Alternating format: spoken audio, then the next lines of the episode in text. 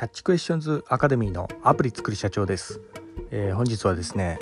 アプリを作ったら目的を変えてコードを再利用するというようなところでお話の方させていただきたいと思います。えー、まあ、今日のお話はですね先日作ったあのウェブアプリについてふと思ったことについてお伝えさせていただきたいと思いましてあのいろいろね、えー、自分を創作したコードっていうのは、まあ、転用して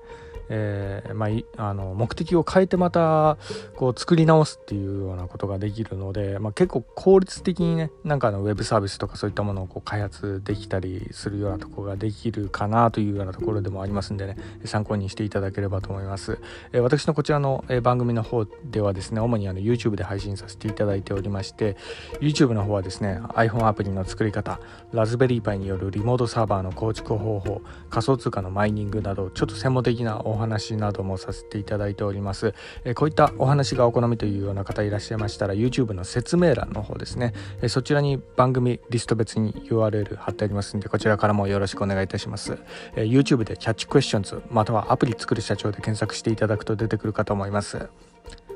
では、えー、本題のアプリを作ったら目的を変えてコードを再利用するというようなところでなんですけどあの先日作ったアプリはあの仮想通貨の DeFi の金利情報を自動収集する、えー、ウェブアプリでもありましてあの過去のね私の配信の方でもあのご報告させていただいたところがありまして、まあ、Kindle 本にもまとめたやつなんですけど、えー、この、えー、技術をですねまたあの転用して再利用しようかなというふうにこう思ってるようなところでもあるんですね。で今度は次に何に使うかっていうようなところなんですけどそれがですねあのズバリあの OpenC、えー、NFT の相場解析アプリをこう作るのにもこう使ってみようかなというようなところで、えー、まあ、また挑戦してみようかなというようなところもあるんですね。そうなんですあの中身がですね、えー、大体同じでも、えー、この仮想通貨 DeFi から今度はね OpenC の NFT の相場解析なんてすると全くこう別のアプリがまたこう作られるようなそんなようなこう響きになりますよね。まあ、こういうようなところがあのプログラミングのコードを書いてる、えー、まあ、方にとってはですねやっぱあのまあ効率的開発をする上で結構、まあ、大事なヒントにもなるようなところでもあるんですよね。自分の作った創作のこのコードっていうのがですねいろいろ転用できるんですね。またこう別のこう切り口からこうアピールするようなこともできるというようなところで、まあ、ここが結構いいところでもあったりするんでね、まあ、この辺あの私のこちらの番組結構あのアプリとか作ってる方とか、えー、いらっしゃると思うんで参考にしていただければと思うんですけどね。はい、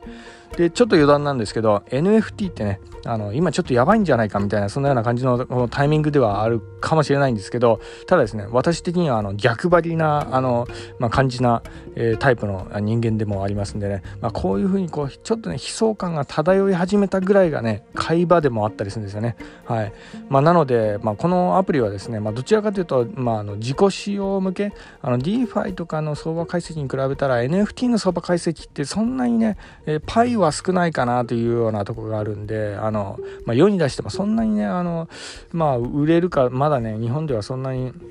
注目されている分野ではないのでそんなにこうねあのまあ、なんかアクセス稼げるとかそういうわけではないんじゃないかなとは思ってはいるんですけど、まあ、ただあの私的にはですねこの NFT、えー、これ将来的に、えーまあ、10年後とかそんぐらいのスパンでこう見るとしたら、ま、かなりねあの、まあ、市場がこうどんどんこう広がっていくんじゃないかなというふうにこう思ったりもしてるようなとこがありまたあの NFT 自体のね勉強にもまあいいかなというようなとこがあって、まあ、これあの自己使用主にね自己使用向けのアプリとして、えーまあ、こう作ってみようかなというようなところえでもあります。まあ、この作り方とかはですね、あの YouTube とかにまたあの情報アップしますんでね、あのもしよろしかったら仮想通貨のマイニングのね、番組の方にこうアップしますんでね、えー、まあよろしかったらそちらもよろしくお願いいたします。では、あのまたちょっと本題に戻りますが、えー、この、えーまあ、コードの転用というようなところの視点に立って、えーまあ、またこう一例で申し上げますと、えー、iPhone アプリとかのね開発とかに関してもこれ言えたりするようなところでもあるんですね。で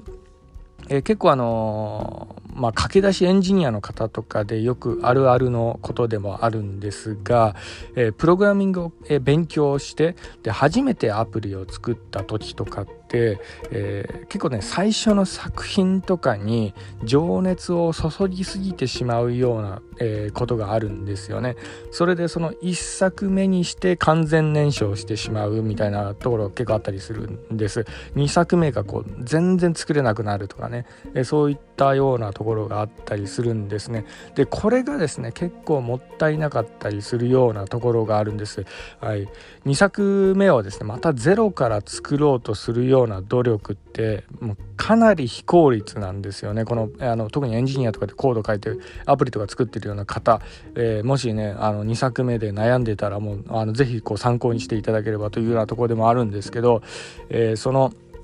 2作目とかね3作目とかってまず次考えることはですね1作目で作ったコードをまあどうにかこうにかしてこう転用できないかなっていうようなことえここを考えるとですねいろいろ続編のアプリとか結構作れたりするんですねで続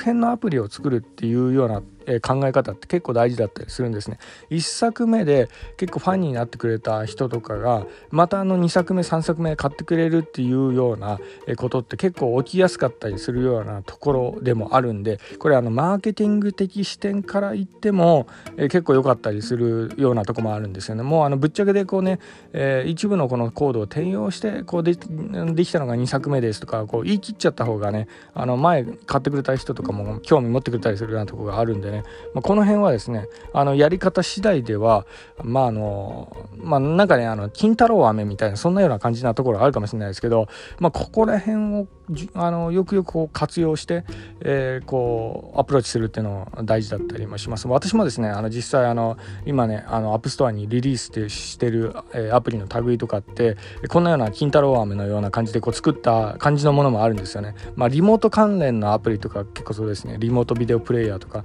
リモートミュージックプレイヤーとかこういろいろあるんですけど iPhone をですね遠隔で動かすスクリプトをこう独自にこう作った